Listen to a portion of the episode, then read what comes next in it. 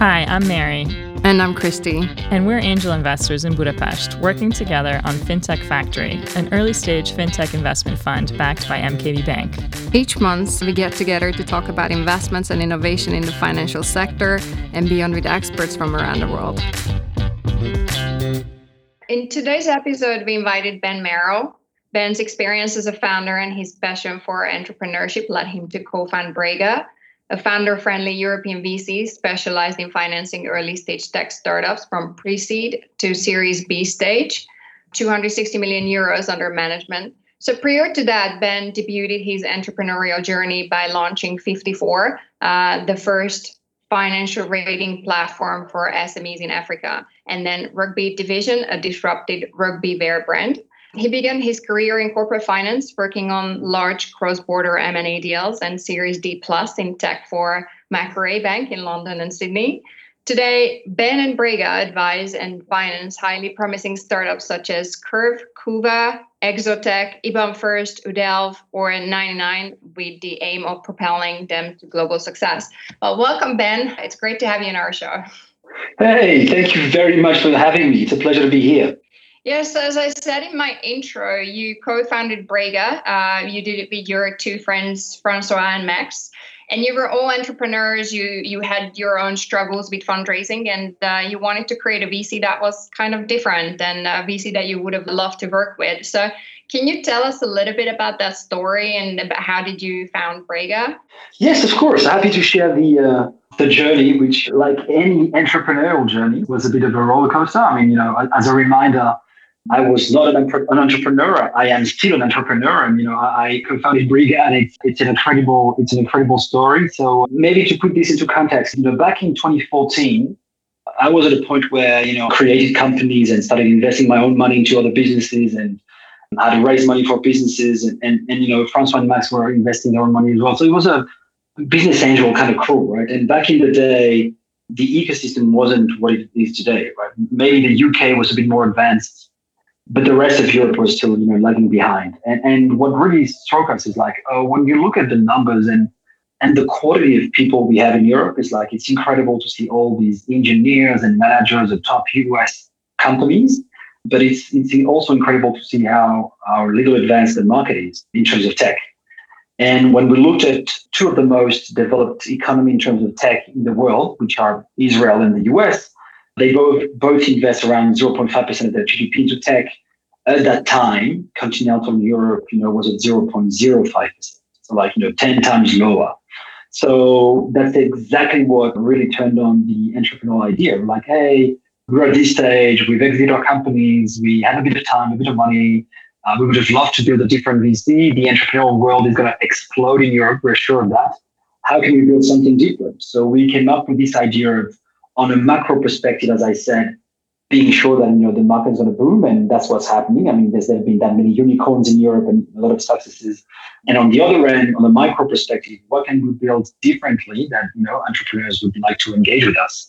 And that's where we came with this idea of a building an investment team that comprises of only entrepreneurs, and everyone at Breega is a founder, and then building a strong operations team to be sure that it was just it wasn't just money and that we could build something different to the table. And that's how we came up with, you know, a talent team and then partnerships, marketing, comms. And it's now a team of 10 people, you know, made 110 recruitments for our portfolio last year, NPS at 72. I mean, it's, it's great. So we've been growing from zero to, yes, as I, as you said, already 260 million in management. There are big news coming up. So it's going to be more than that by the end of the year. And it's a great ride so far. Yeah, sounds great. Can you tell us a little bit more about how long did it take to set up Breega and how was it like? Was it easy setting up this fund? Nothing's easy in this damn world. And when you raise money on the other side of the table as a founder, you're like, oh, it's painful and it takes time to raise money. But bear in mind that, you know, the market is fairly well organized and you're raising money on something tangible, right? It's, it's, it's an idea, it's a plan, it's everything. What, what we realized when we raised our first fund at Breega was that you come up, you, you come up to people and you're like, hey, give me money for me to invest in tech. That's pretty much it, right? There's nothing else you can you can sell. There's the model, there's you, there's everything, but ultimately You need people to trust you to invest their money into tech, successful tech companies. And so the way we operated, we said, okay, let's start with our own business angels. So let's go to all the founders and the entrepreneurs and the and the CEOs we know so they can feed us and, and be the first ticket into our fund. And, and the funny story is that as good entrepreneurs, we put ourselves under pressure. We're like, hey, you know, if we don't have the money by, I remember the time of the first fund, it's going to sound funny, right? But the, the first fund, um, we said, okay, you know, we want to raise 40 to 50, which at the time, you know, for a seed investments in Europe was big. And, but we need to get a first threshold. So if we raise 10 million by the 31st of March, we're good to go. And if not, we'll drop it into something else. And we met a bunch of people. It was literally 400 different persons. It was crazy just to get to that first 10 million mark, which obviously last minute we were falling short a little bit. So we had to put more money on our own. And then we had to run around and, and build a, an SPV for, for people who wanted to invest from overseas. Basically, bootstrapped your own VC, right? So you were really taking the founder approach. You had to put in your own money from the beginning. Exactly. I mean, we really, we really took exactly that approach. We're like, okay, a, how can we build a fund without being regulated? Because regulation at the beginning is, is a nightmare. So we kind of found a loophole in, in regulation, which was obviously legit. But like, you know, you could operate under a certain size in a certain structure, which we did. So that was very agile. And then, yes, we went head down business angel kind of mode. You know, we were uh, packing some subscription tickets and notices, and, and then we're like, okay, we need to get to 10 mil. And, and last minute, yes, we, we throw in a bit more. And as I said, we, we went to, to launch a feeder fund overseas for international investors just to pass that 10 million mark. So that was, yeah, that was a hell of a ride. And now you're on your fourth fund. Is that right? Yeah. So which one was the hardest to raise? I guess that's when you're doing the first one, it's kind of just, you know, you got guts and gumption and that's what you do. But then the second one, maybe you can do with right away off the back of that one. But then by the third one, you kind of need to have some results behind you, right? So how, how was that experience? Yeah, yeah you're right. That, that's the tricky part of that job, right? Is that you get the results fairly late, right? I mean, it takes time to build a portfolio and show track record and be able to raise a second fund. And that's why the vast majority of VCs in Europe who you know, aren't entrepreneurs take the very classic approach of raising a first fund. They usually do that coming out of, a, of another VC. So they already have track record, so it's easier. And then they wait for four to five years. Then they can raise a second fund and so on and so forth. And we, we took a different approach as you understood it. It's like, you know, okay, how can we scale this? How can we, you know, make it a platform? Because that's the mission we, we set for ourselves. Like, it's how can we be able to partner with any entrepreneur at any stage of their journey, right? So we had to start somewhere and we did early stage digital continental Europe. Now we have offices in Paris, London, Barcelona. We do, as you said, pre-seed, seed, Series A, Series B. Like it's, it's growing and it's, it's been growing fast. But this was really intentional, right? You wanted to be able to be, once you invest and you believe in a company, you want to be able to provide them the whole funding journey as much as you can, right? Exactly, exactly. And, and, and be able to, you know, enter into the companies we would have missed at early stage, later stage, and all that. Like being able to be there and, and be a point of reference for founders. And so, and so back to your question, I mean, the first fund was hard. Like the first one, as I said, I mean, 400 interviews, it was to get to 10 mil. The rest to take it up to, to 50, right? So it was it was hard. But then with a lot of work and a bit of luck, we got a you know an early exit and it pretty sort of helped us. And everyone's like, oh, maybe these guys out of their garage, they kind of know what they're doing. So it was a bit easier. And usually the second fund is a bit is always a bit easier because it demonstrates some sort of growth. You know, it's still pay per valuation, so, so it's, it's easier in a way. I think then the, the following one, the third one is usually the hardest because you know the third one usually for normal funds or traditional funds, let's say, it's 10 years down the line. So that means that your first fund has exited already. And if the numbers aren't good, you either raise a third or you don't. Right? That's usually the, the decider, right? So but um, you guys did it in um, a little faster than 10 years and you already had some exits under your belt. So for you, maybe that helped. well, yeah, that helped, that helped heaps. I mean, it was, uh, it was part of the whole plan, right? How, how do we Uh, as an entrepreneur, how do you scale this model, right?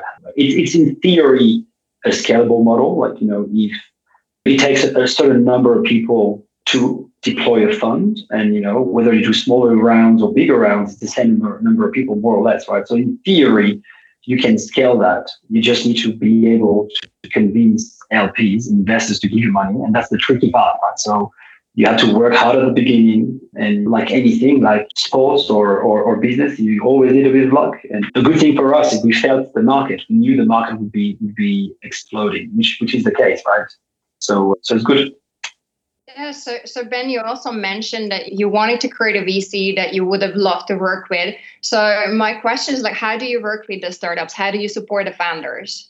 My recipe, um, tough love. I think you know it's it's it's what it is. It's like you know showing people that you're with them in, in, in the good and the bad moments of their uh, journey.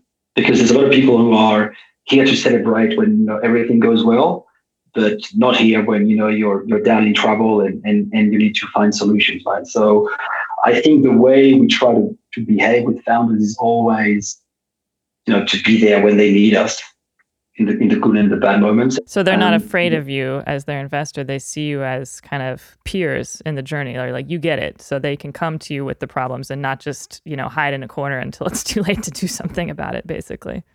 Exactly, and, and, they also know, you know, as I said, tough love. I mean, you know, they know I'm going to kick their ass if I don't agree, but I'm going to do it fairly. I'm going to say, hey, you know, I disagree, so I wouldn't do that.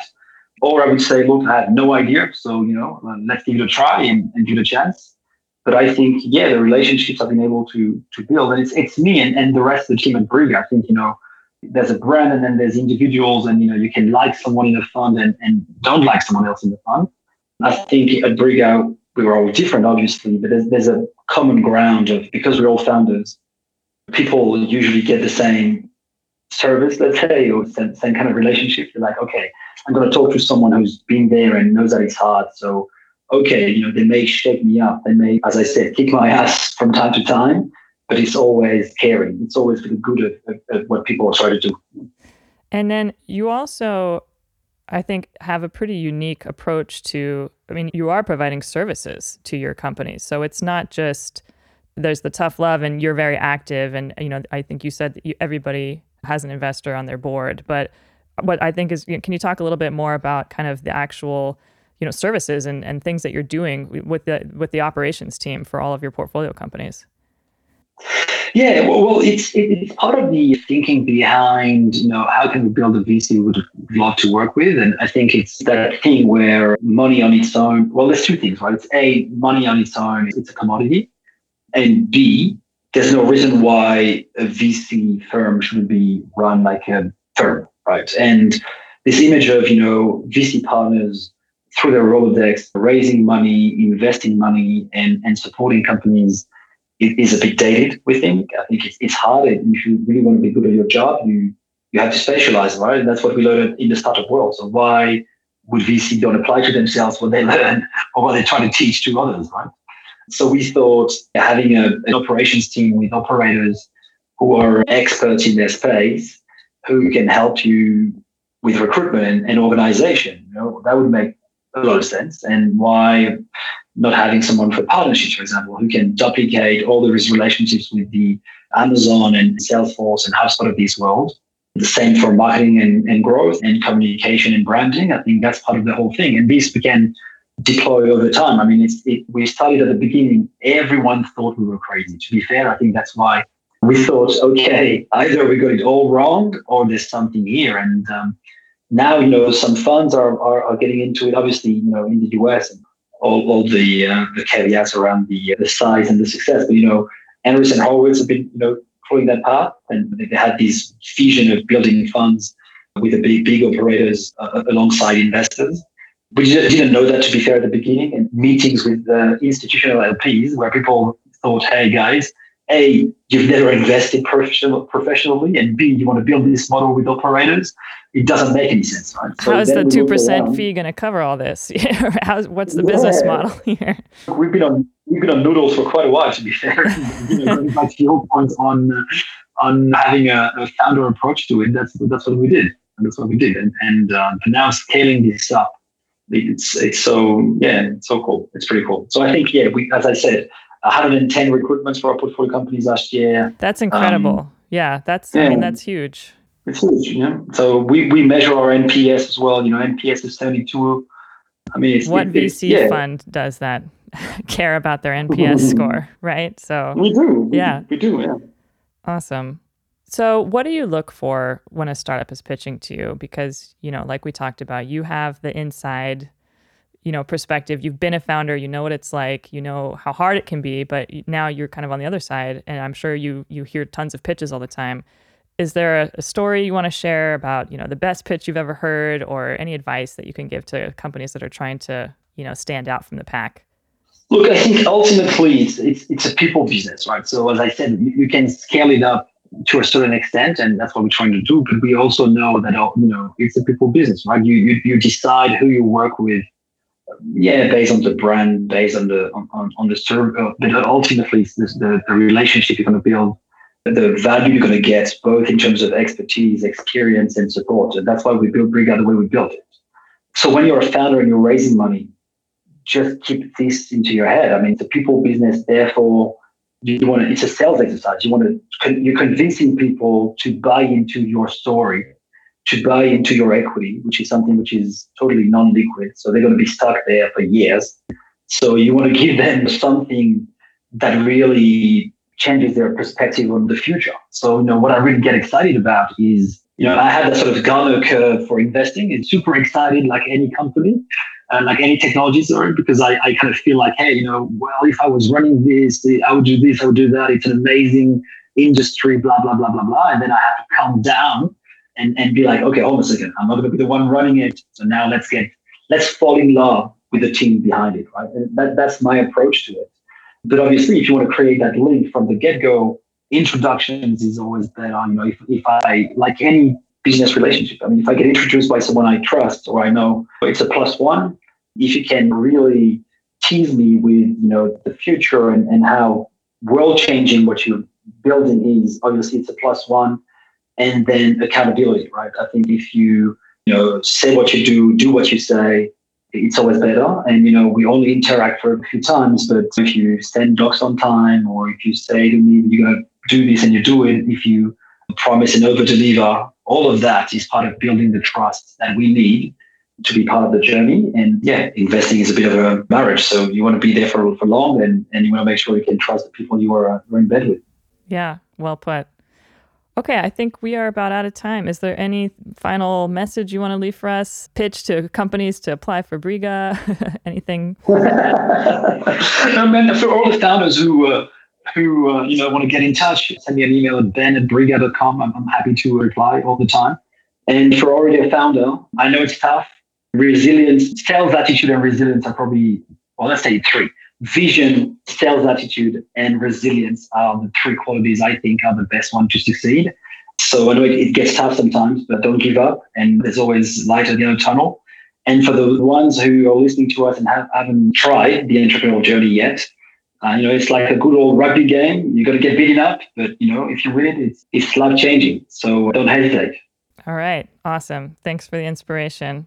Well, it was great to chat with you today, Ben. Thank you so much for taking the time. And on your next trip to Budapest, we owe you a beer. So I hope there will be more than one. yes, Yes, happy to. absolutely.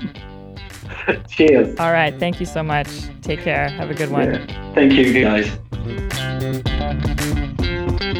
Thanks for listening. Tune in next month for another episode of Beyond FinTech, where we discuss the latest trends in investing and innovation in the financial sector and beyond.